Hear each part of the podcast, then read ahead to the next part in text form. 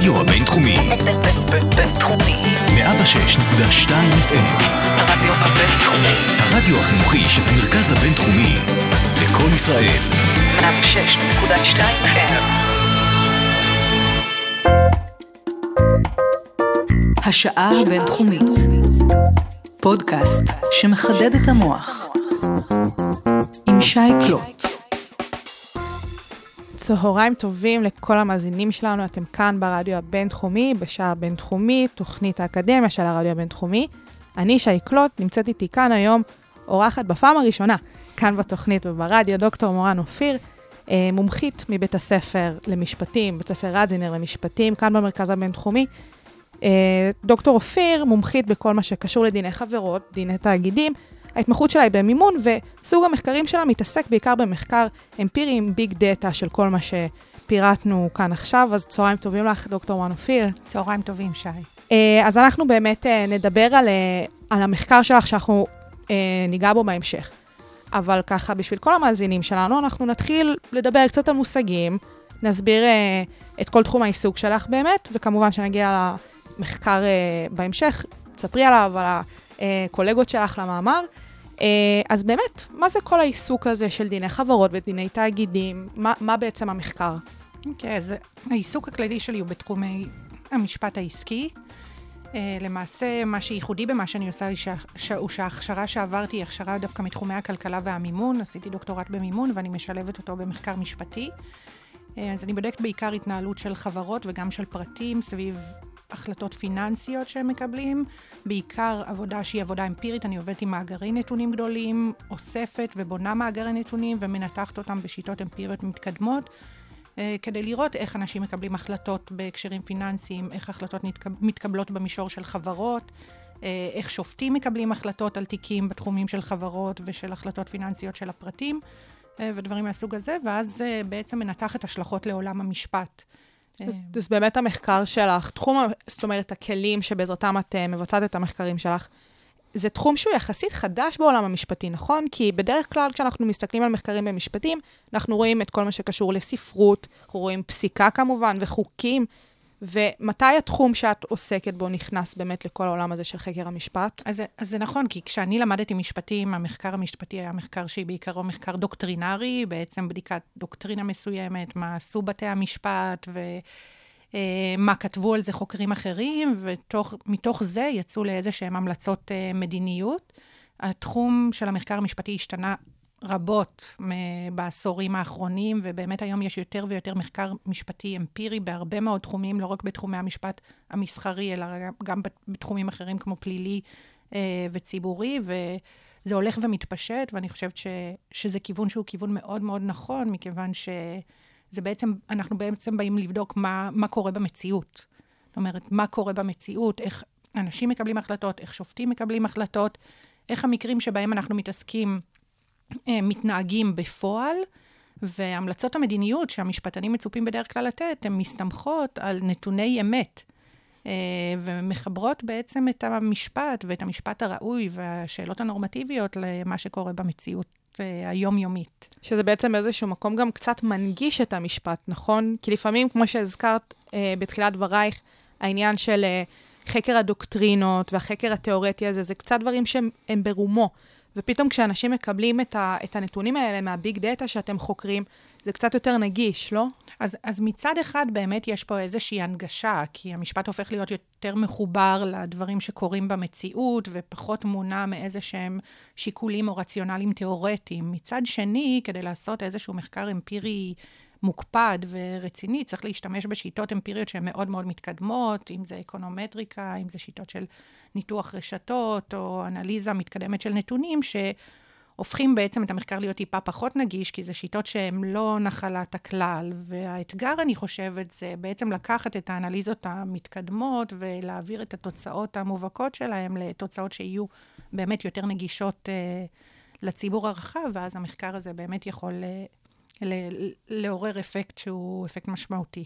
אז החקר בביג דאטה הוא קצת יותר מסובך אולי, אבל התוצאה הסופית לקורא של אותו מחקר, היא יותר פשוטה, יותר מופשטת. יותר מופשטת ויותר מחוברת כן. למציאות. אז זה ממש נחמד. את חושבת שהגעת לחקור את ה... בשיטות הללו, בזכות זה שבעצם מלבד אה, העיסוק שלך במשפטים, את עוסקת בתחום נוסף? אז, אז הגעתי באמת לשיטות האלה מ, מתוך ההכשרה שלי, בעצם את ההכשרה האקדמית שלי, בנוסף ללימודי משפטים ובמקביל אליהם, עברתי בחוגים למינהל עסקים, כלכלה וגם uh, מתמטיקה ותורת משחקים, ושם במימון למשל, המחקר הוא או מחקר אמפירי, או מחקר שבו כותבים מודלים תיאורטיים מתמטיים, ואין מחקר שדומה למחקר הדוקטרינרי המשפטי. ובעצם מה שבחרתי לעשות זה להשתמש בכלים. במתודולוגיות שלמדתי בהכשרה האקדמית, ולעסוק בהם כדי לנתח סוגיות משפטיות, וככה בעצם ליהנות מהערך של שני העולמות ביחד. זה מאוד כיף לעשות ככה שילובים. אה, אז באמת אה, בואי ככה לאט לאט נסלול אה, לסיבה שלמענה התכנסנו כאן, למחקר שערכת. אז באמת המחקר שלך עוסק בכל התחום של הרמת מסך, נכון, בקרב חברות, ובאמת התנהגות של בתי המשפט אל מול התחום הזה. אה, נתחיל עם מושגים קצת, נסביר ככה, גם כמובן תסבירי מה רציתם לעשות במחקר, ולאט לאט נדבר אה, על מושגים. אז באמת, איך הגעתם לחקור, עם מי את חוקרת את זה? מי החוקרים שאיתך ועל אוקיי, המחקר? אז באמת נתחיל, קודם כל החוקרים ששותפים למחקר הזה לכל אורך הדרך הם פרופ' אוריאל פרוקצ'ה ותומר פלח.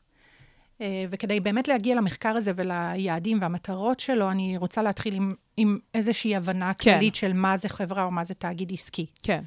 כן, אז באמת, אה, תאגיד שאחת הטענות היא שזו אחת ההמצאות הגדולות של המאות האחרונות, זה בעצם ישות שהיא ישות נפרדת מהבעלי, מהאנשים האנושיים שפועלים במסגרתה, בין אם זה עובדים, מנהלים, בעלים שלה, זה איזושהי ישות שהיא יצירה של המשפט.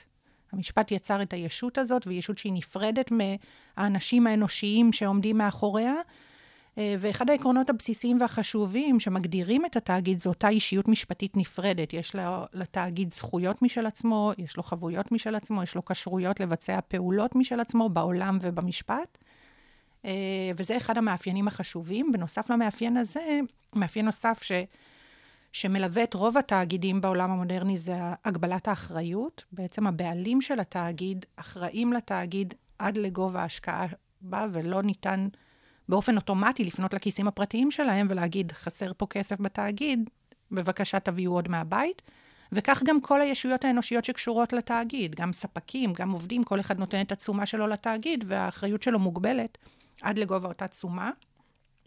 ושני המרכיבים האלה ביחד של אישיות משפטית נפרדת, בין התאגיד לבין הישויות האנושיות והגבלת אחריות מרכיבים את מה שהוא היום התאגיד בחברה המודרנית וגם מאפשרים את קיומם של תאגידים, קיומה של צמיחה כלכלית, של יצירת ערך, של חדשנות אה, ושל אה, פעולות שבאות נועדו להעצים ולהגדיל את הרווחה המצרפית החברתית של כולנו.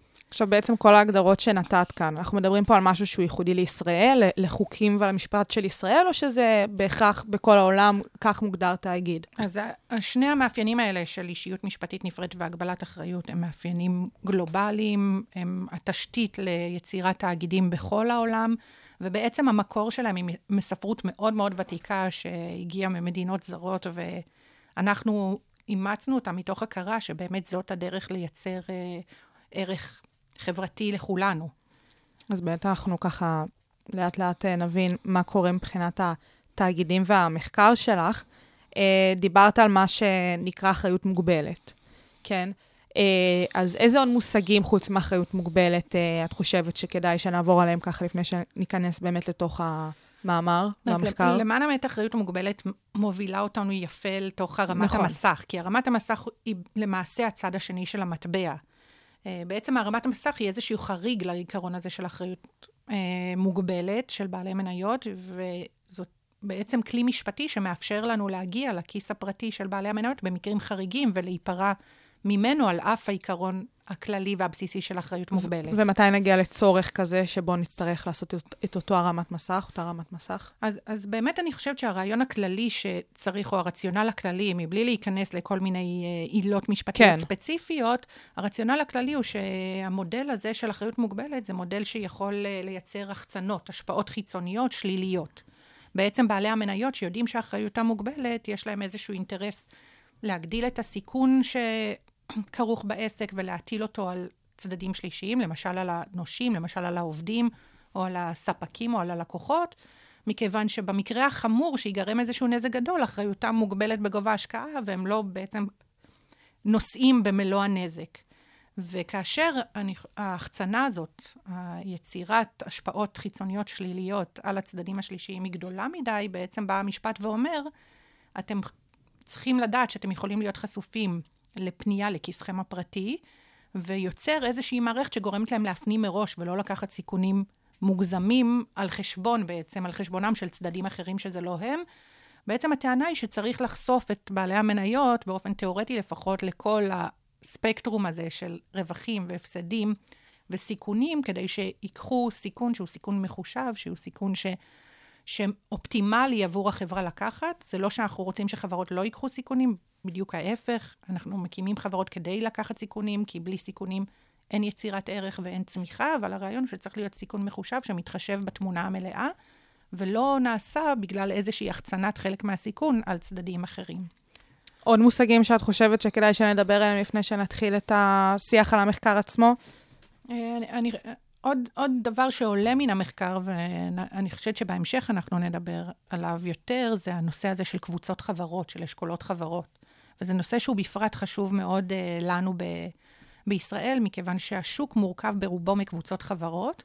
תוכלי לתת גם דוגמאות, באמת, אם את מדברת כן, על השוק הישראלי. כן, אז, אז, אז בעצם זה מצב שבו יש חברה אם שהיא בעלים של חברות בנות. זאת אומרת, זה מערך של הרבה חברות שמוחזקות אחת על ידי השנייה. אה, זה להבדיל ממצב שבו חברה מוקמת על ידי אנשים, בעלי מניות אנושיים, שהם היחידים שמחזיקים את התאגיד. אה, קבוצות של חברות יש לנו הרבה, יש לנו את קבוצת IDB וקבוצת דלק ואפריקה ישראל, והרבה מאוד אה, קבוצות של חברות בארץ שבהן יש חברה שמחזיקה בעוד חברה שמחזיקה בעוד חברה, ולכל חברה יש חברות אחיות וכו', ממש משפחת חברות, אנחנו קוראים לזה אשכולות. בין השאר חוק הריכוזיות בא לטפל בעניין הזה של הקבוצות העסקיות ואשכולות החברות. ובמחקר הוא, הנושא הזה יעלה, אנחנו נדבר על זה בהמשך. אחת השאלות המעניינות שבדקנו, והיא האם יש הבדל בין הרמות מסך בין חברה לחברה, או בין חברה לבעלי מניות אנושיים. אז באמת ככה, למאזינים שלנו, עשינו לכם איזושהי, אה, לא סקירת ספרות, אבל כן אה, המשגה של מספר אה, מושגים שנדבר עליהם בהמשך, כי באמת אה, המחקר מאוד מאוד מקיף, מלבד אה, באמת, אה, כפי שדוקטור אופיר אה, ציינה בהתחלה, כל העיסוק בביג דאטה, כן יש שם, כל החלק הראשון של המחקר שלכם, של המאמר, עוסק בכל מה שקשור למושגים האלה, וחשוב ככה להבין. אז אה, בואי באמת אה, נצלול אה, למאמר עצמו. אתם חקרתם, נכון, את כל הנושא של הרמת מסך, והאם יש איזושהי שוני בפסיקות ובדרך שבה שופטים מגיעים להחלטה, נכון? Mm-hmm. אז באמת בואי תסבירי לנו גם את המשתנים השונים, וגם באמת איך כל המושגים האלה שדיברנו עכשיו, נכנסים לתוך העניין הזה של החקר עצמו שעשיתם. אז באמת מה שעשינו זה בעצם באנו לבדוק את ההחלטות השיפוטיות, החלטות שמתקבלות בבתי משפט, בתיקים שבהם יש מישהו שתובע הרמת מסך, בעצם שהוא רוצה להגיע לכיסם הפרטי של בעלי מניות כדי להיפרע מחוב שהחברה לא, לא פורעת בעצמה. וכדי לעשות את זה, אספנו את כל ההחלטות שהתקבלו בבתי משפט בישראל בחמש שנים האחרונות. רציתי לשאול, למה דווקא בחמש שנים האחרונות? באמת, בין 2011 ל-2016 בעצם, נכון? Mm, כן. למה דווקא בין השנים אז, הללו? אז תמיד אפשר, אפשר באמת ללכת אחורה ולהגדיל עוד ועוד נכון. את, ה, את מאגר הנתונים, אבל צריך להבין שיש לכך עלות. אחת הבעיות או המכשלות הגדולות בביצוע מחקר אמפירי בארץ זה שאין לנו מאגרי נתונים בנויים. להבדיל, מ, למשל בארצות הברית, ששם יש הרבה מאוד מאגרי נתונים מהימנים ובנויים, שאתה פשוט יכול לקחת את המאגר ולעשות, לנתח אותו ולמצוא את התוצאות האיכותיות. אז איך בכל זאת כן אספתם? בארץ צריך הכל לבנות. זהו, מה, אז, מה עשיתם בכל זאת? ש, ש, זה דרך מאוד מאוד סיזיפית, זה עבודת נמלים מאוד משמעותית, והיא קודם כל ללכת ולאתר את כל התיקים האלה בתור התחלה. ואת זה עושים על ידי חיפוש במאגרים משפטיים שבהם מוצגים כל התיקים, מכניסים מילות חיפוש שקשורות להרמת מסך, לא רק הרמת מסך, אלא גם מילות חיפוש אחרות כדי להגיע לכל התיקים. חיפשתם גם ארנונה. נכון? כן, חיפשנו גם תיקי גביית ארנונה, כי תיקי גביית ארנונה של רשויות מחברות הם הרבה פעמים תיקים של הרמת מסך, במצבים שבהם חברה לא משלמת את תשלום הארנונה שלה, ובעצם הרשות מבקשת להיפרע מחובות הארנונה מבעלי המניות של החברה.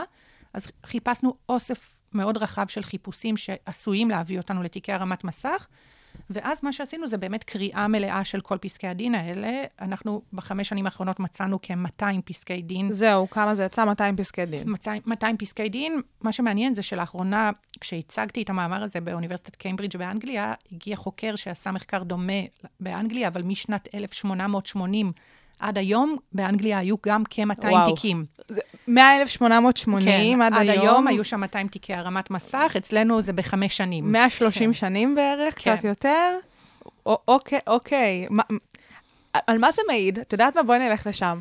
למה פה יש כל כך הרבה תיקים שעוסקים בהרמת מסך, כשלחילופין, לצורך העניין, מדינה כמו אנגליה, פחות? אז קודם כל, זו שאלה שלא בדקנו, אז אני לא יכולה לה, להעיד אוקיי. עליה באופן ממש אקדמי, אבל אני חושבת שהיא גם קשורה לשאלה של למה יש לנו כל כך הרבה עורכי דין פר בני נכון. אדם. ו... והרבה בכלל תיקים מלכתחילה, כן, ותביעות. וגם, וגם הרבה חברות, דרך אגב, גם הרבה חברות, אה, אבל זו שאלה ששווה, דרך אגב, בדיקה בפני עצמה, שאלה השוואתית בינינו לבין מדינות אחרות על תיקים מסוימים, אבל זו שאלה שספציפית כן, אקדמית לא, לא, בדקנו. אנחנו לא בדקנו ואני יכולה רק לשער. אז בעצם ככה הגענו לאיזשהו אה, מאגר נתונים של כ-200 תיקים, שאת כולם קראנו, ובשלב הבא מה שעושים זה מקודדים את המשתנים השונים של התיקים. אז אנחנו אפיינו משתנים שבאופן תיאורטי אמורים להשפיע על ההחלטה להרמת מסך. למשל, אחד המשתנים המרכזיים שאפיינו זה מהו סוג הנושה, אותו אדם שחייבים לו והחוב כלפיו לא נפרע, וההבחנה המשפטית החשובה בהקשר שלנו היא בין נושים שהם נושים רצוניים לנושים לא רצוניים. כן, מה, מה באמת ההבחנה? אז נושים רצוניים זה נושים שבעצם הייתה להם הזדמנות להתקשר בחוזה עם החברה. זאת אומרת, ידעו מראש שהם מתקשרים עם חברה, ידעו שלחברה יש הגבלת אחריות ושיש איזשהו הון מסוים שנמצא בחברה, ובדרך כלל הם גם תמחרו מראש את הסיכון שכרוך בחוזה הזה עם החברה. הדוגמה הקלאסית זה נושים פיננסיים גדולים, בנקים למשל. כשחברה לוקחת הלוואה מבנק. כשנותנים הלוואות, אה, אוקיי. אז כשחברה לוקחת הלוואה מבנק, הבנק בודק בדיוק למי הוא נותן את ההלוואה, הוא מעריך לעצמו את סיכו, סיכוני וסיכויי ההלוואה, ומתמחר את זה בצורה של ריבית.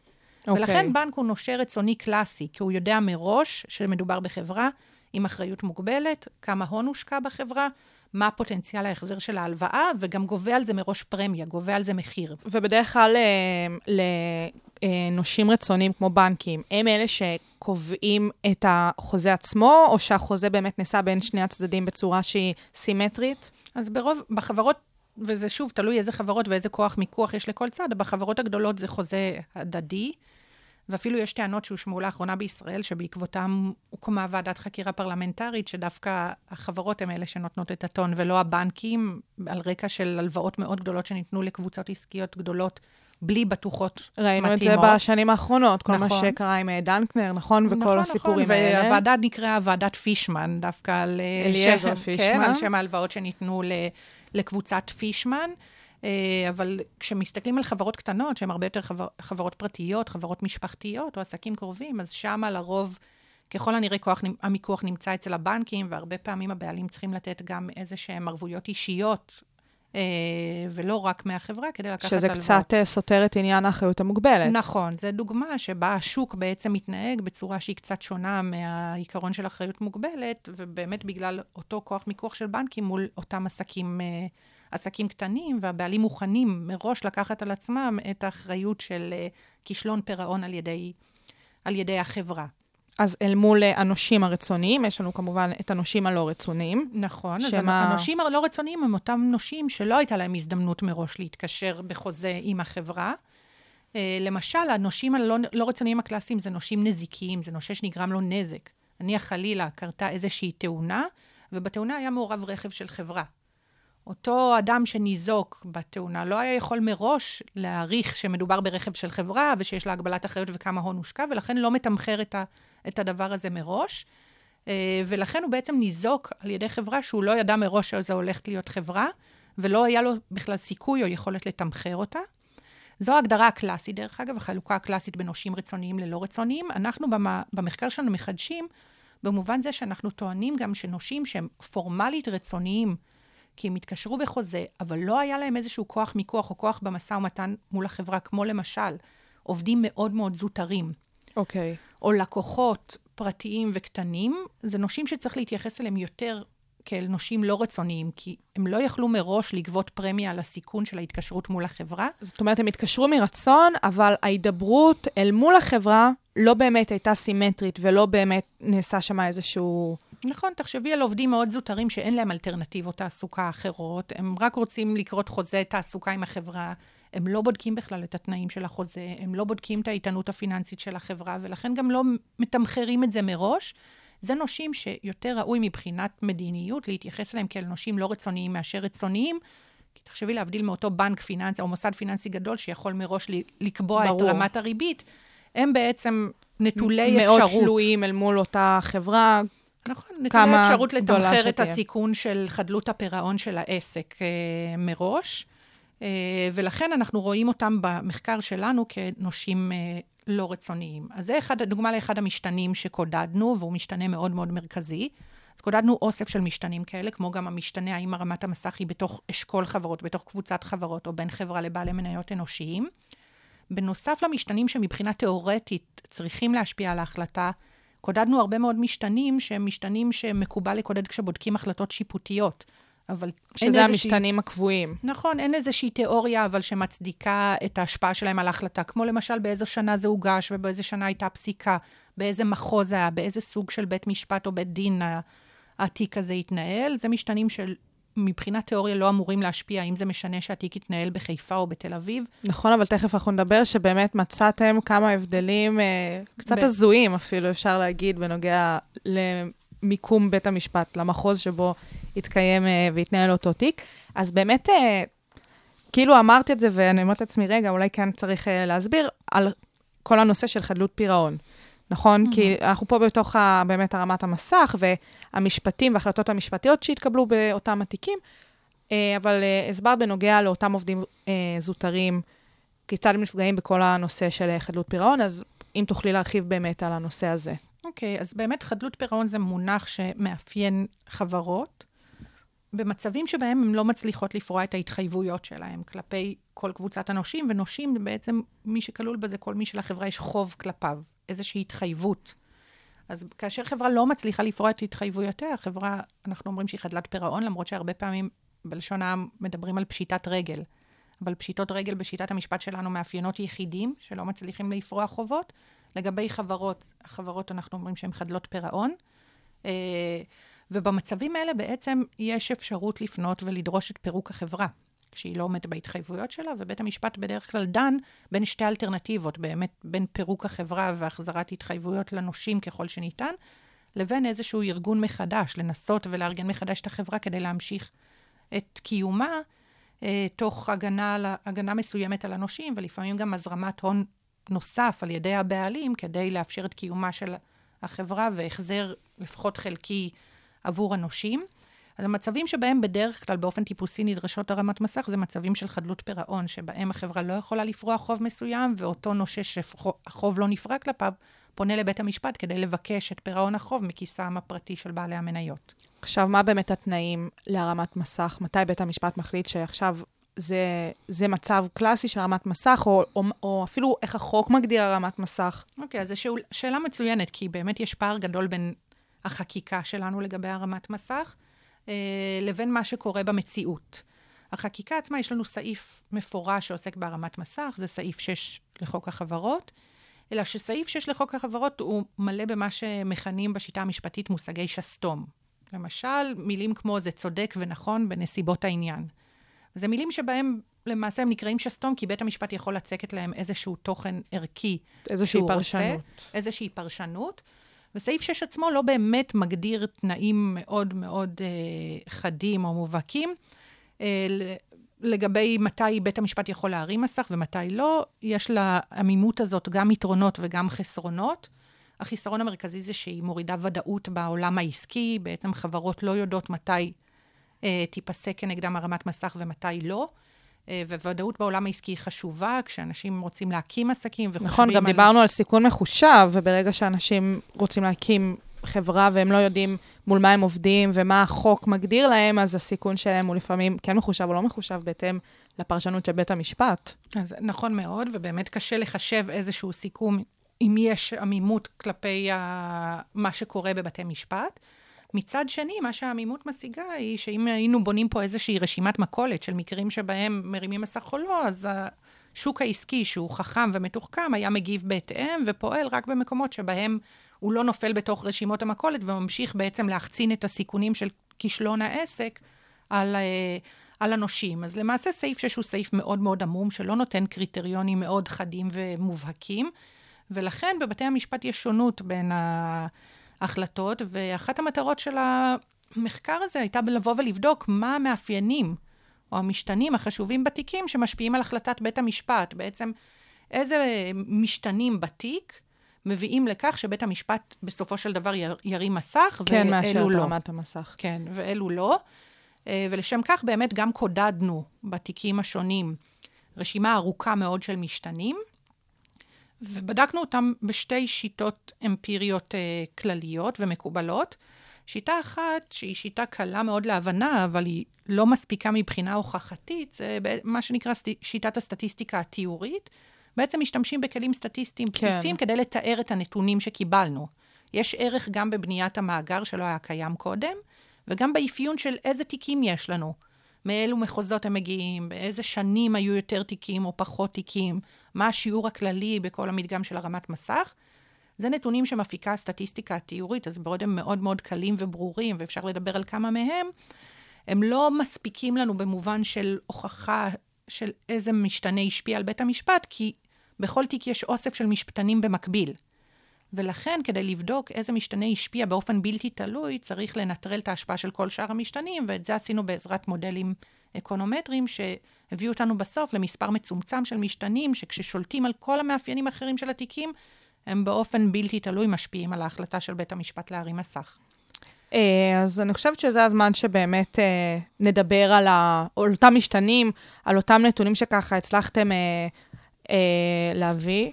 איך הייתי רוצה שעכשיו המאזינים יראו את הטבלות האלה? באמת, זה, זה כל כך אה, משקף את זה, שזה משהו... זה כיף. אה, בואי נתחיל מהנתון שבעינייך היה הכי מפתיע. שההשפעה שלו, לטובה או לרעה, זאת אומרת, אה, נגיד ציפיתם שמשתנה מסוים יהיה זה מה שישפיע, בסוף גיליתם שאין לו השפעה בכלל, חילופין משהו שלא חשבתם שיש לו כל כך חשיבות, בסוף הבנתם שאוקיי, יש פה משהו, אז uh, לכי על זה. אוקיי, okay, אז קודם כל אני חושבת נתון כללי ש, שצריך לעניין את כולם, זה כמה, מה שיעור התיקים שבאמת מקבלים הרמת מסך. כן. הרי הרמת מסך זה אמור להיות חריג לעיקרון הזה של אישיות, של אישיות משפטית נפרדת ושל הגבלת אחריות, ולכן היינו רוצים לראות אותו במקרים חריגים.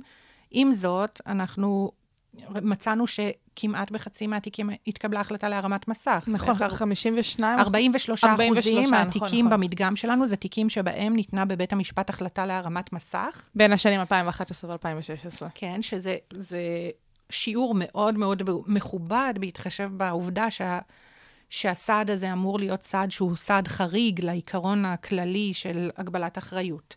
עוד דבר נחמד לראות דווקא שבתוך אותן שנים ההתפלגות של, תיקי, של הרמות המסך הייתה די שווה. זאת אומרת, בכל שנות המדגם, בסביבות ה-43 אחוזים בכל שנה ושנה, אה, הסתי... מהתיקים הסתיימו בהרמות מסך. היינו יכולים לחשוב שאולי אחרי מחאה חברתית יהיו לנו יותר רמות מסך, או איזשהו הסבר אחר, ויחסית בין השנים ההתפלגות היא התפלגות זהה.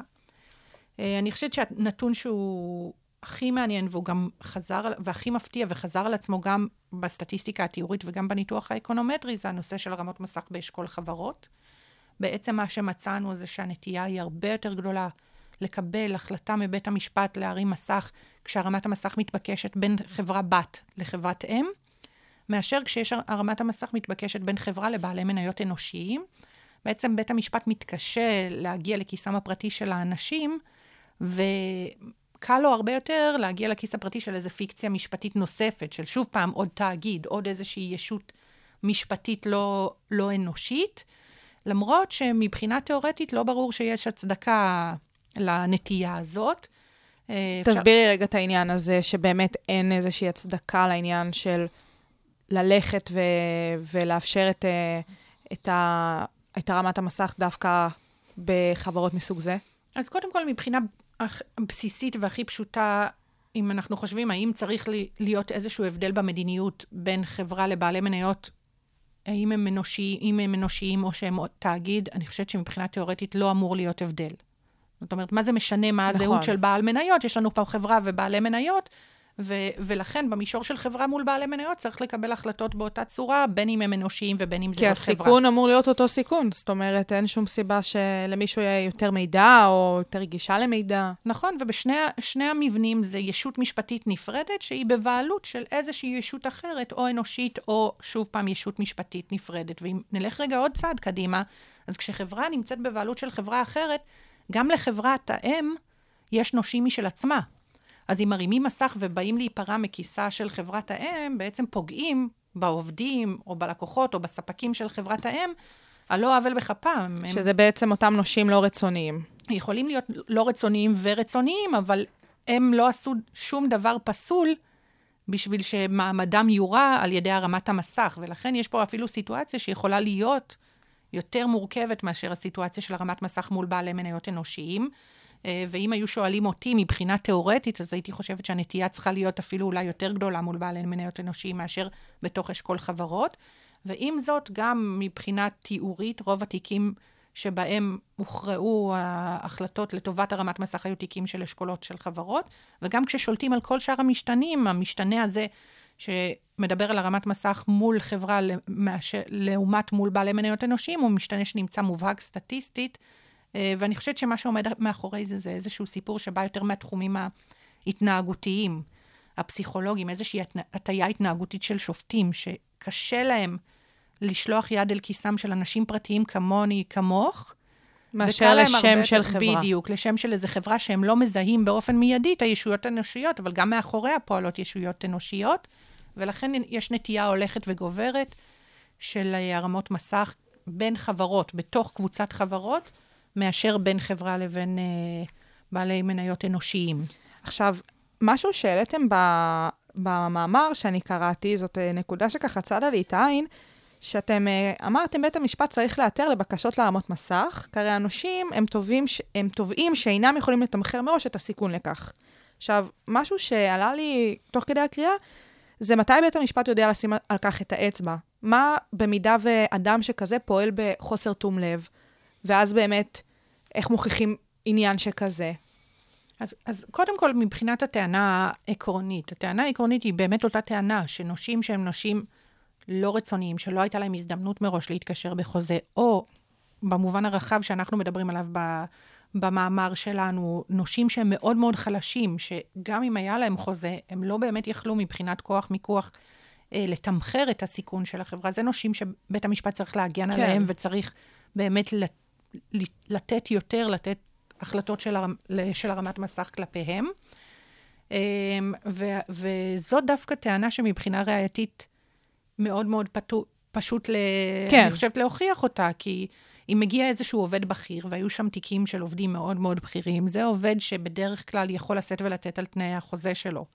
זאת אומרת, אפשר לראות אם חוזה, אם, לפחות כשמדובר על עובדים, אם זה איזשהו חוזה שניתן באופן חד צדדי על, על ידי החברה ונחתם באופן אוטומטי על ידי העובד בלי לשאת ולתת על התנאים שלו, זה בדרך כלל מצב טיפוסי שבו העובד לא תמחר מראש את העסקה, וככל שהעובד הוא עובד יותר זוטר, שיש לו פחות אלטרנטיבות תעסוקה אחרות, אז יש לו פחות באמת דרך... אה, לתמחר את הסיכון שכרוך אוקיי. okay. בעסק. לגבי עובדים בכירים, אנחנו בטח ובטח לא, אומר, לא אומרים שצריך לראות אותם כנושים לא רצוניים וצריך לתת להרים מסך כלפיהם, אבל לגבי כל אותם נושים, שהם נושים זוטרים, או שלא התקשרו בכלל בחוזה עם החברה, או שהתקשרו בחוזה, אבל חוזה מאוד מאוד חד צדדי, שלא יכלו להשפיע מראש על תנאיו, לגבי, לגביהם אנחנו חושבים שצריכה להיות נטייה להרמת מסך, ואנחנו גם מוצאים את זה דרך אגב. אנחנו מוצאים מבחינה אמפירית, שוב, גם באופן התיאורי וגם ב, כשאנחנו שולטים בכל שאר המשתנים, שהמשתנה הזה של היותו של הנושא לא רצוני,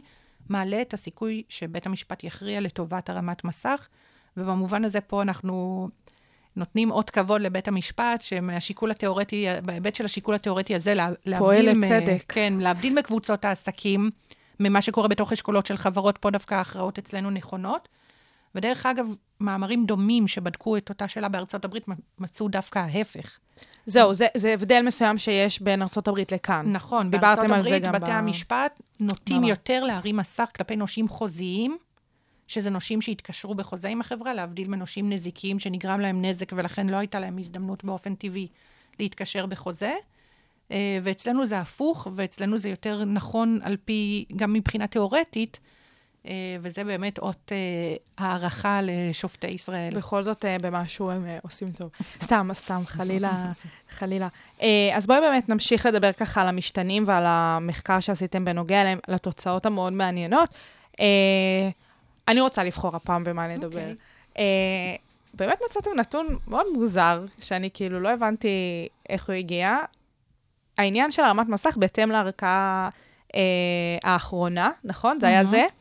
אה, שזה גם מתקשר לעניין של הנושים הבלתי רצוניים בעצם, נכון? אתם מצאתם שבבתי, בדקתם בעצם את מספר, מספר ערכאות שונות, שזה אה, בית, בתי משפט שלום, מחוזי עליון, ובתי משפט אה, לענייני עבודה, גם אה, אזורי וגם ארצי.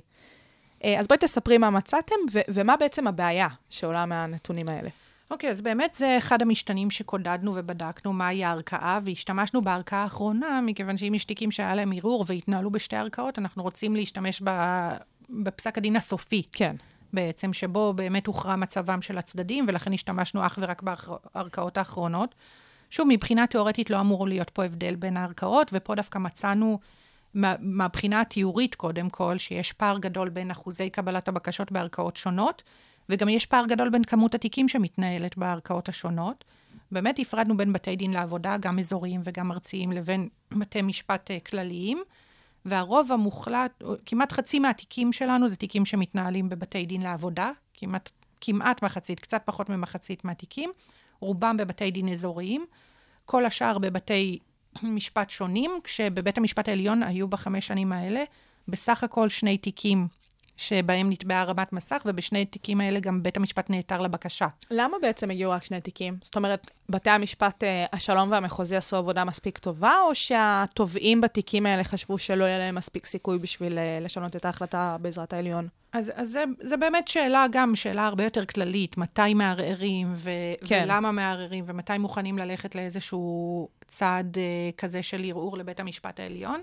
אני חושבת שבכל מה שקשור לתיקים שהם תיקים כלכליים, יש לנו יחסית מעט ערעורים, כי יש איזושהי הנחה שבית המשפט הכלכלי ש, שהוקם ב, גם ב-2011, הוא בית משפט שיודע לעבוד עם תיקים כלכליים הרבה יותר טוב מבתי משפט אחרים, ולכן כשעולים לעליון בעצם מגיעים, לס... לא- נוטלים איזשהו סיכון שהשופטים שישבו במוטב הם שופטים שאין להם איזושהי התמחות כלכלית, ולכן יש שונות יותר גדולה ואי-ודאות יותר גדולה לגבי ההחלטה. השופטים שיושבים במוטבים הכלכליים, היום גם בחיפה נפתח אחד כזה, אבל ב-2011 נפתח בתל אביב, הם שופטים שכבר צברו ניסיון בתיקים כלכליים, וגם יש להם כבר איזשהו רקורד של הכרעות שאפשר להתבסס עליו ולנסות לנבא מה תהיה ההחלטה. ולכן במובן זה לערער מהמחוזי לעליון על תיק כזה, זה לקחת סיכון לאיזושהי אי-ודאות אה, שיפוטית מאה אחוז. אה, בהיבט הזה. אז באמת, בואי נחזור רגע לנתונים. אז בואו אה, נחזור לערכאות הבאמת היותר נמוכות. אז דווקא בשלום ובמחוזי מצאנו שיעור מאוד מאוד דומה של כ-50 אחוזים, או קצת יותר מהתיקים ש... שבהם החליט בית המשפט לתת הרמת uh, מסך, ואילו בבתי דין לעבודה השיעורים משמעותית יותר נמוכים. Uh, יותר נמוכים בצורה ממש משמעותית, ונסובים סביב ה-30 אחוז, uh, 30 אחוזי הצלחה. בואי תסבירי למה זה נתון בעייתי. אז בכתבה שהתפרסמה בתקשורת, אז באמת אה, הכתבה מאוד מאוד התמקדה בנתון הזה, בטענה שבעצם, הנה, בתי המשפט לא מגינים על, ה, על הנושים החלשים. כן, ו, על העובדים הזוטרים. בדיוק, ונותנים פחות לעובדים, אבל אה, אחרי שהכותרת הזאת תפסה לה הלכתי שוב פעם לקרוא את פסקי הדין שלנו כדי לנסות ולראות מה המקור באמת לפער הזה בין אה, שיעורי ההצלחה של התביעות האלה בבתי דין לעבודה. עזבת לרגע את הביג דאטה, והלכת לראות מה קורה באמת בדיוק, ב... וזו נ- נקודה מאוד מאוד מעניינת, אני חושבת, והיא גם חשובה, כי אנחנו באמת יכולים לעבוד עם מאגרי נתונים גדולים ולהסתכל עליהם כל הזמן ממעוף הציפור, ולנסות לעשות אנליזות יותר ויותר מתוחכמות כל הזמן, ולקבל איזה שהן תוצאות. אבל אם רוצים באמת להבין את מה שעומד מאחורי הדברים, צריך תמיד, בעיניי, לטבול את הידיים בנתונים. שזה עדיין האיחוד של התחום המשפטי. נכון, שבסופו ול- של דבר, להחלטת השופט יש נימוק. נכון, ובאמת זה תחום שכשאנחנו מקודדים אותו, אנחנו מאבדים ערך מסוים שמופיע בכל פסק דין ופסק דין, ולכן אין מנוס מללכת גם לטבול את הידיים, לקרוא את הנתונים הגולמיים, ולא רק להסתכל על הדברים בתמונה גדולה, צריך לעשות גם וגם. כי עצם זה שאנחנו מסתכלים מלמעלה, ממעוף הציפור, אנחנו מצליחים בעצם לקבל איזה שהן תוצאות ואנליזות וסיכומים ותובנות שאי אפשר להסת... לקבל אותן כשקוראים כל פסק נכון, דין. נכון. אבל השילוב של שני הדברים נותן בעצם גם משהו שהוא כמותי, נתון כמותי, וגם נתון איכותי. אז מבחינת איכ... איכות... איכותיות, מה שאפיין את התיקים של בתי הדין לעבודה זה שהרמת המסך הייתה בעצם איזושהי תביעה נלווית. זאת אומרת, היא הייתה נלווית לשורה ארוכה של תביעות, ובתיקים שלא התנהלו בבתי הדין לעבודה, אז הרבה פעמים היא הייתה התביעה היחידה. וזה גם נקודה מעניינת שאני רוצה באמת להתחבר אליה כאן. גם זה נתון שאתם... כי זה גם העליתם. נתון שאספנו אותו בנפרד, ומה שמצאנו גם בצורה מאוד מעניינת, זה שכשזו תביעה יחידה, הסיכויים לקבל אותה הם יותר גבוהים, מאשר כשהיא מצטרפת לשורה ארוכה מאוד של עילות משפטיות ש, שנדרשות. וזה באמת, אם, אם סתם נחשוב על איזושהי תובנה ציבורית כללית, אז הרבה פעמים אומרים שכשיורים לכל הכיוונים, אז לא, אף טענה היא לא טענה נכון. מאוד מאוד חזקה, וכשזה נטען לבד זה טענה חזקה, ובתי משפט מיישמים את זה גם.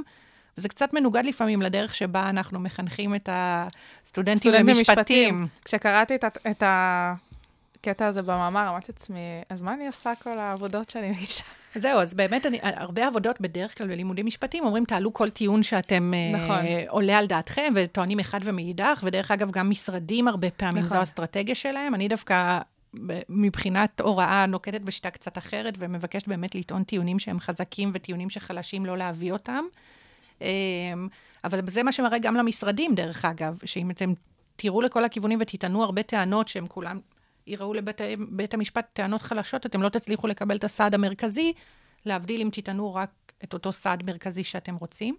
ולכן מה שאפיין את התיקים האלה של בתי הדין לעבודה, זה שזה היה סעד נוסף להרבה מאוד סעדים יותר מרכזיים בדיני העבודה, ולכן בתי המשפט לא נתנו אותו. הם הבינו שזה איזושהי תביעה נלווית שצירפו אותה גם ככה לתביעה לזכויות אה, במישור של אה, עובדים ומעסיקים, ואילו בבתי המשפט הכלליים זו הייתה העילה המרכזית שהיא נתבעה, ולכן זה יכול להסביר את השיעורים הגבוהים יותר ב- בבתי המשפט הכלליים, ולאו דווקא איזושהי טענה כזאת של חזקים מול חלשים, ואת מי, את האינטרסים של מי משרת, משרתים בתי המשפט בישראל, שאלה שעומדת עכשיו על המוקד כן, זה אה, מאוד... אה, החברתי. זה, זה המון אה, מניפולציה בכותרת כזאת כן. והכל, למרות שמעבר לכתבה אה, בדה-מרקר, שבאמת המאמר התפרסם אה, בצורה מסוכמת אה, ב- באופן מסוים, אה, גם כשקראתי את זה במחקר עצמו, עד שלא הסברת עכשיו, באמת לא הבנתי שיש איזושהי, איזשהו הסבר מאחורי זה.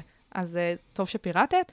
Uh, עוד נתון מעניין שעלה, העניין של uh, כמות uh, התביעות uh, של הרמת המסך בהתאם למחוז בו נמצא בית המשפט שדן בתיק. Mm-hmm. אז, אז גם פה באמת יש איזושהי שונות, איזושהי שונות של כמות התיקים שמתנהלת במחוזות שונים. ובאמת הרוב המוחלט של התיקים זה תיקים שמתנהלים באזור תל אביב ובאזור מרכז. אני חושבת שזה מאפיין גם את התפלגות התיקים המסחריים והכלכליים בארץ. זאת אומרת, רוב החברות פועלות, מוקמות ועובדות במרכז ובפריפריה, בצפון ובדרום יש לנו יחסית מעט מאוד uh, תיקים. יש גם פער בין שיעורי הקבלה של התביעות האלה בין המחוזות השונים. Uh, וגם כאן יחסית, יש לנו בירושלים שיעורי קבלה מאוד מאוד גבוהים, אבל יחסית מעט תיקים, מעט ובתל. אביב גם שיעורי uh, קבלה גבוהים מהממוצע. שוב, בפריפריה, צפון ודרום, יש לנו שיעורי קבלה נמוכים מהממוצע, אבל אני רוצה רק לחדד ולומר שזה דברים שמופיעים בנתונים התיאוריים, אבל ברגע שאנחנו מכניסים לתוך אנליזה יותר מתקדמת את כל הנתונים האלה לגבי מחוז וערכאה, הנתונים האלה לא משפיעים באופן מובהק על התיקים. כן. זאת אומרת, ההשפעה של, על החלטה של בית המשפט באה ממקור אחר, ולא מהמקורות האלה, כשמסתכלים על כל כן. המאפיינים החשובים של התיק, וזה חשוב uh, לחדד. זה קשור, אה, כמות התיקים במחוז תל אביב קשור גם לבית המשפט הכלכלי שיש רק במחוז הזה? אז, אז, אז כמו שאמרתי, היום, היום כבר יש בחיפה, אבל זה נכון, משהו אבל חדש ולא נכנס בדיוק, למדגם שלנו. בדיוק, זה לא במדגם שלכם כן. בין השנים שדגמתם. כן, אבל השנים שדגמנו זה בדיוק השנים שב-2011 בעצם קמה המחלקה הכלכלית כן. בבית המשפט המחוזי בתל אביב, וזו השנה הראשונה שגם התחלנו לדגום, וזו אולי סיבה נוספת למה תחמנו את זה, הללו? כי ב- במידה והמחלקה הכלכלית השפיעה, אז אנחנו לא רוצים שהיא תיפול לנו באמצע המדגם, ויהיו לנו חלק מהשנים שבהם לא הייתה מחלקה כלכלית וחלק שכן. במחקר אחר שאני מעורבת בו עכשיו, אנחנו באמת מנסים לבדוק את ההשפעה של המחלקה הכלכלית על אכיפה מסחרית בישראל, וזה, אני אשמח בתוכנית אה, אחרת אה, לפרט ולדבר אה, על זה. אה, מה שמעניין זה שגם במחוזי מרכז יש לנו לא מעט תיקים, ומחוזי מרכז אין לו מחלקה כלכלית משל עצמו, אבל בו לאורך שנים גם הייתה איזושהי התמחות, זאת אומרת, שופטים מסוימים אה, צוותו לתיקים הכלכליים, ולכן זה מעין מחלקה כלכלית לא פורמלית. השופט המפורסם שצוות לתיקים הכלכליים במרכז זה עופר גרוסקוף, שהיום כבר יושב בבית כן, המשפט העליון. העליון. כן. אז באמת אנחנו רואים שככה, בסופו של דבר כן בית המשפט מעדיף לעשות איזושהי התמקצעות בתחום מסוים, וכמובן לשייך אליו את התיקים. אה, עוד כמה נושאים שהעליתם, נכון? עוד משתנים. לא עברנו על כולם. הכל מעניין פשוט, אני חושבת שחייבים לגעת בהכל. אה, יש לנו גם את העניין של הרמת מסך בהתאם להצגת אינדיקציות על ידי התובע, לפעמים החברה מצויה בקשיים. תסבירי רגע את המשפט הזה.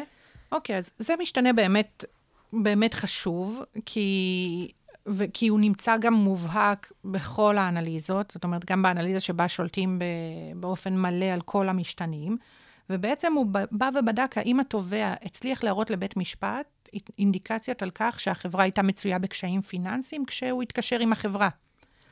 וברגע שהוא מצליח להראות את זה, השיעורים של אה, הרמת המס... השיעורים של הסיכוי לקבל הרמת מסך עולים בצורה מאוד מאוד מאוד קיצונית.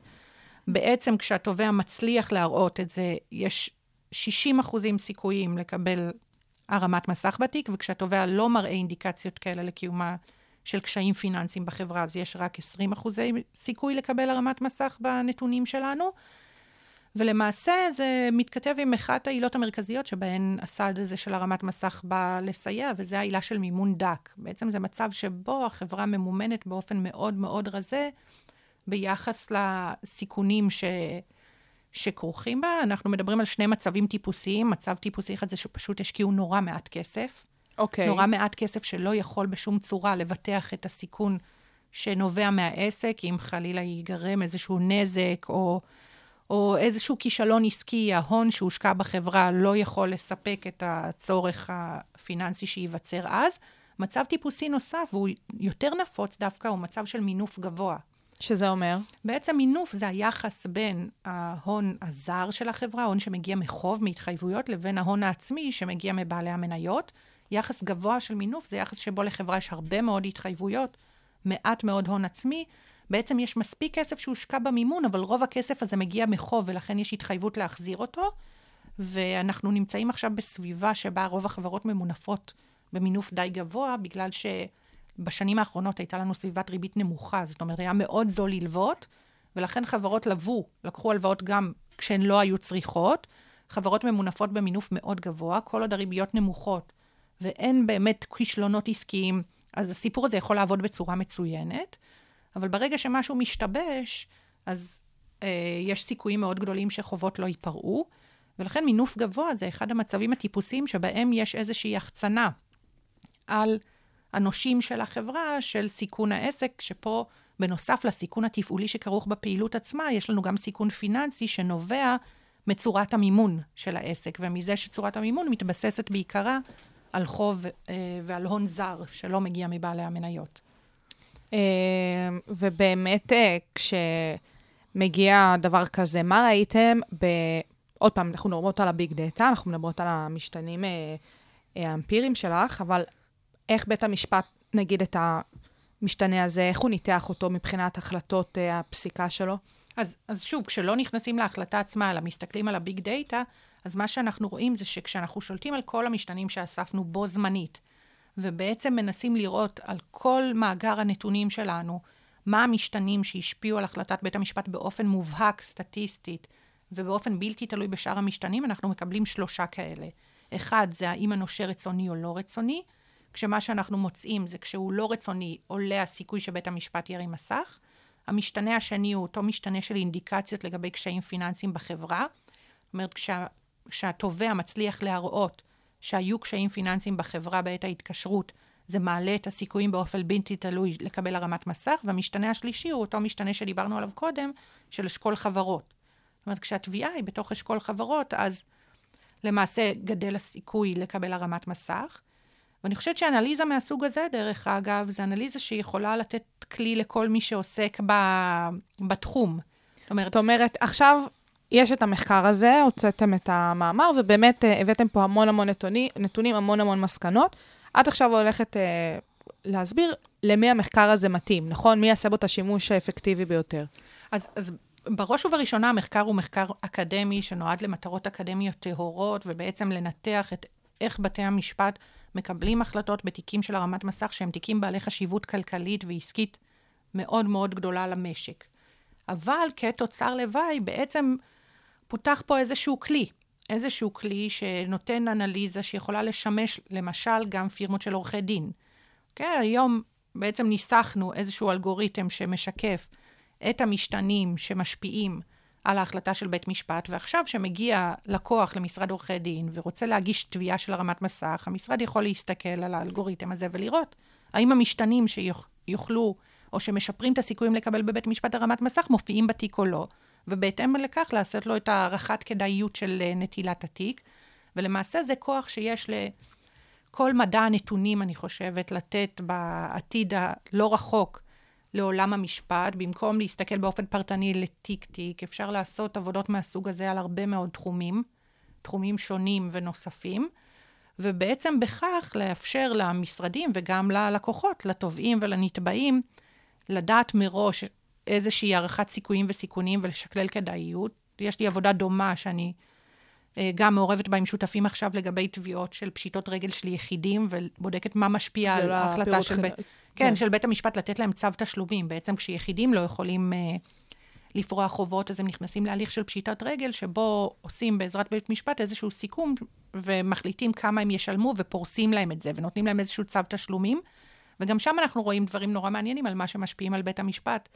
אה, לקבוע את צו התשלומים, אז שוב, זה כלי ליחידים שעומדים על סף פשיטת רגל, להעריך מה יהיה מצבם, אה, וגם הרבה לפני, זאת אומרת, לפני ברור. שהם נכנסים לזה, להעריך מה יהיה עתידם, ויכול באמת לשפר את ההתנהלות של כל השחקנים אה, בשוק הזה. אז באמת שאלה בנוגע לכך שהמשתנים האלה בסופו של דבר יהיו לעזר למי שתצטרך לעשות בהם שימוש, אם זה באמת הפירמות, אם זה באמת, אפילו כמו שאת אומרת, אותם אנשים יחידניים. אה, איך בחרתם לבדוק דווקא את המשתנים האלה? מלבד הפרמטרים הקבועים של אה, שנת הפסיקה ושנת מתן התיק ומחוז וכדומה, איך בחרתם את שאר הנתונים? עברנו על לא מעט נתונים, איך בחרתם דווקא אותם, והאם היו עוד נתונים מסוימים שבסופו של דבר העליתם במהלך השיחות שלכם, אבל לא נכנסו למחקר? אוקיי, okay, אז, אז יש כמה חלקים לתשובה על השאלה הזאת. אז קודם כל, באמת יש ספרות שלמה שעוסקת בהחלטות שיפוטיות בכל מיני תחומים, כן. לא רק בתחומים מסחריים או בהרמות מסך.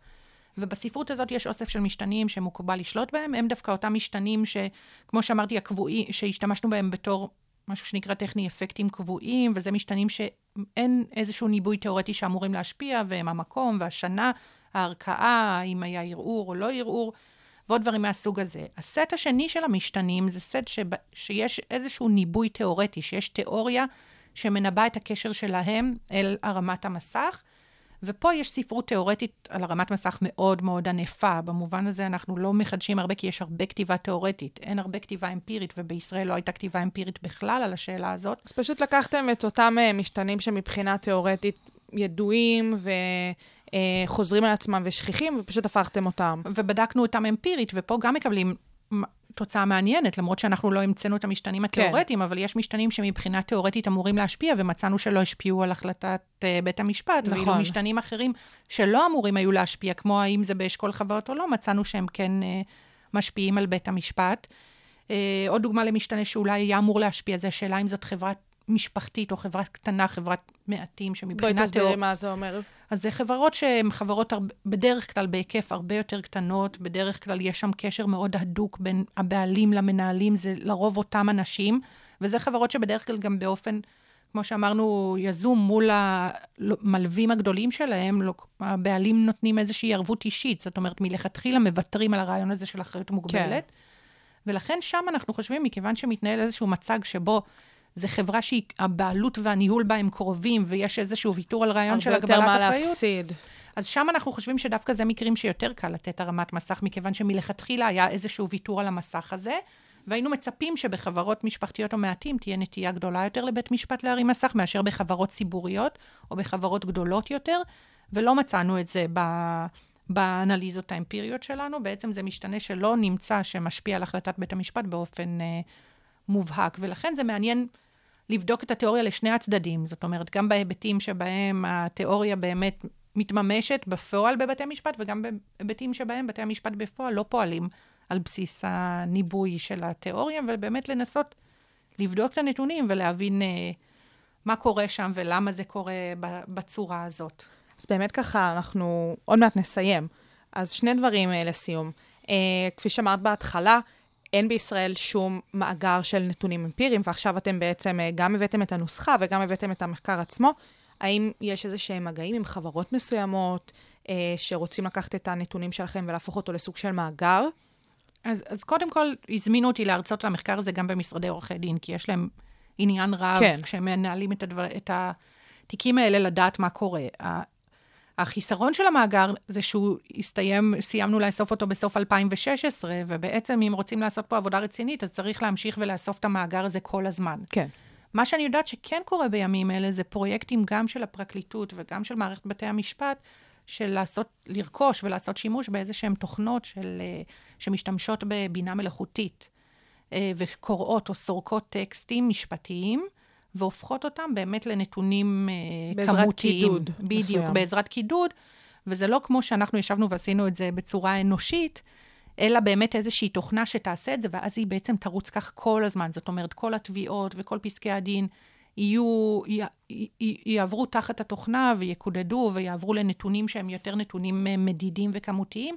ברגע שיהיה כזה מאגר שהוא מאגר רץ, שהוא כל הזמן מתחדש, אז אני חושבת שיהיה לו כוח מאוד מאוד גדול, והוא גם בטח יתמרץ יותר ויותר חוקרים להיכנס לתחום הזה, כי חלק רב מההשקעה בפרויקט זה בניית מאגר הנתונים ואיסוף ברור. מאגר הנתונים. וברגע שיש גורם מהימן שעושה אותו עבורך, אז אפשר להספיק פשוט הרבה יותר אנליזות אה, באותה, באותם משאבי זמן שמשמשים היום ל, לניהול אה, מחקרים אמפיריים מהסוג הזה. זאת אומרת, זה קורה, אה, גם אה, משרדי הממשלה, כפי שאמרת, משרד המשפטים, מערכת בתי המשפט וגם הפרקליטות עמלים על העניין הזה. אנחנו באמת נקווה שזה אה, יקרה. אה, וככה, לסיום, אה, מהן ההמלצות שאתם מעלים באמת אה, במסגרת המחקר שלכם, שאתם אה, גם אה, באיזשהו אופן פונים אפילו למחוקק בקריצת עין, נכון? אז בואי אה, ככה תסכמי את העניין אז הזה. נכון, אז אנחנו באמת מוצאים אה, פערים בין התיאוריה לבין המעשה. פערים שבהם בתי משפט מקבלים החלטות על הרמת מסך, למרות שהניבוי התיאורטי היה שלא לקבל מהסיבה הזאת, ופערים גם בצורה ההפוכה. ולכן אני חושבת שההמלצה הכללית והראשית שלנו זה להבנות יותר את סעיף הרמת המסך, את אותו סעיף 6, שכיום הוא סעיף שהוא מאוד מאוד רך ומלא במושגי שסתום, לייצר בתוכו הבניה יותר גדולה, שתכתיב לבתי המשפט באמת מתי ראוי ומתי לא ראוי לקבל החלטות על הרמת מסך, וזה באמת בהתאם לתיאוריה שגם היא מפורטת במאמר, אבל היא גם ידועה ומפורטת בהרבה מאוד אה, כתיבה שנעשתה לפנינו.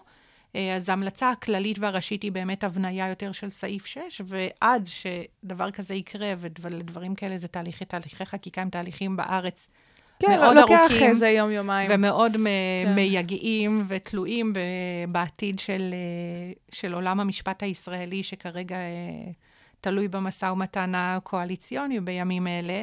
אז עד אז אנחנו נותנים כמה המלצות יותר ספציפיות וממוקדות ל- לבתי המשפט, שאחת מהן היא למשל לא להבחין בין הרמות מסך בתוך אשכול לבין הרמות מסך מול בעלי מניות אנושיים, ובעצם לא לתת למשתנה הזה להשפיע על, על ההחלטה. המלצה שנייה היא באמת להתייחס לאותם נושים שפורמלית, באופן רשמי, הם רצוניים, אבל מהותית הם נושים שהם לא רצוניים בגלל היעדר כוח מיקוח מול התאגיד והיעדר יכולת לגבות פרמיה על הסיכון אה, שכרוך בעסק, להתייחס גם אליהם כאל נושים לא רצוניים ולקדם החלטות להרמת מסך אה, מולם. אה, ולא בגלל השיקול הפורמלי, האם הם כרתו חוזה או לא כרתו חוזה. אז באמת אני מקווה שההמלצות האלה יגיעו אה, לאוזניים קשובות, אה, ושזה יצליח. וכמובן גם המחקר האמפירי וכל העיסוק בביג דאטה, שזה באמת יגיע הלאה. אה, דוקטור מואן אופיר, אני רוצה להודות לך באמת על שעה מעשירה, עם הרבה הרבה ידע והמון המון מושגים, וכמובן כל הנתונים, אז תודה רבה לך. תודה לך, שי. שמחתי להיות פה. תודה, ואתם המאזינים שלנו, אה, אתם מוזמנים כמובן להאזין לנו באפליקציה, באתר, ב-FM, ב-106.2 FM. אני הייתי שי קלוט, צהריים טובים, תודה רבה לכם.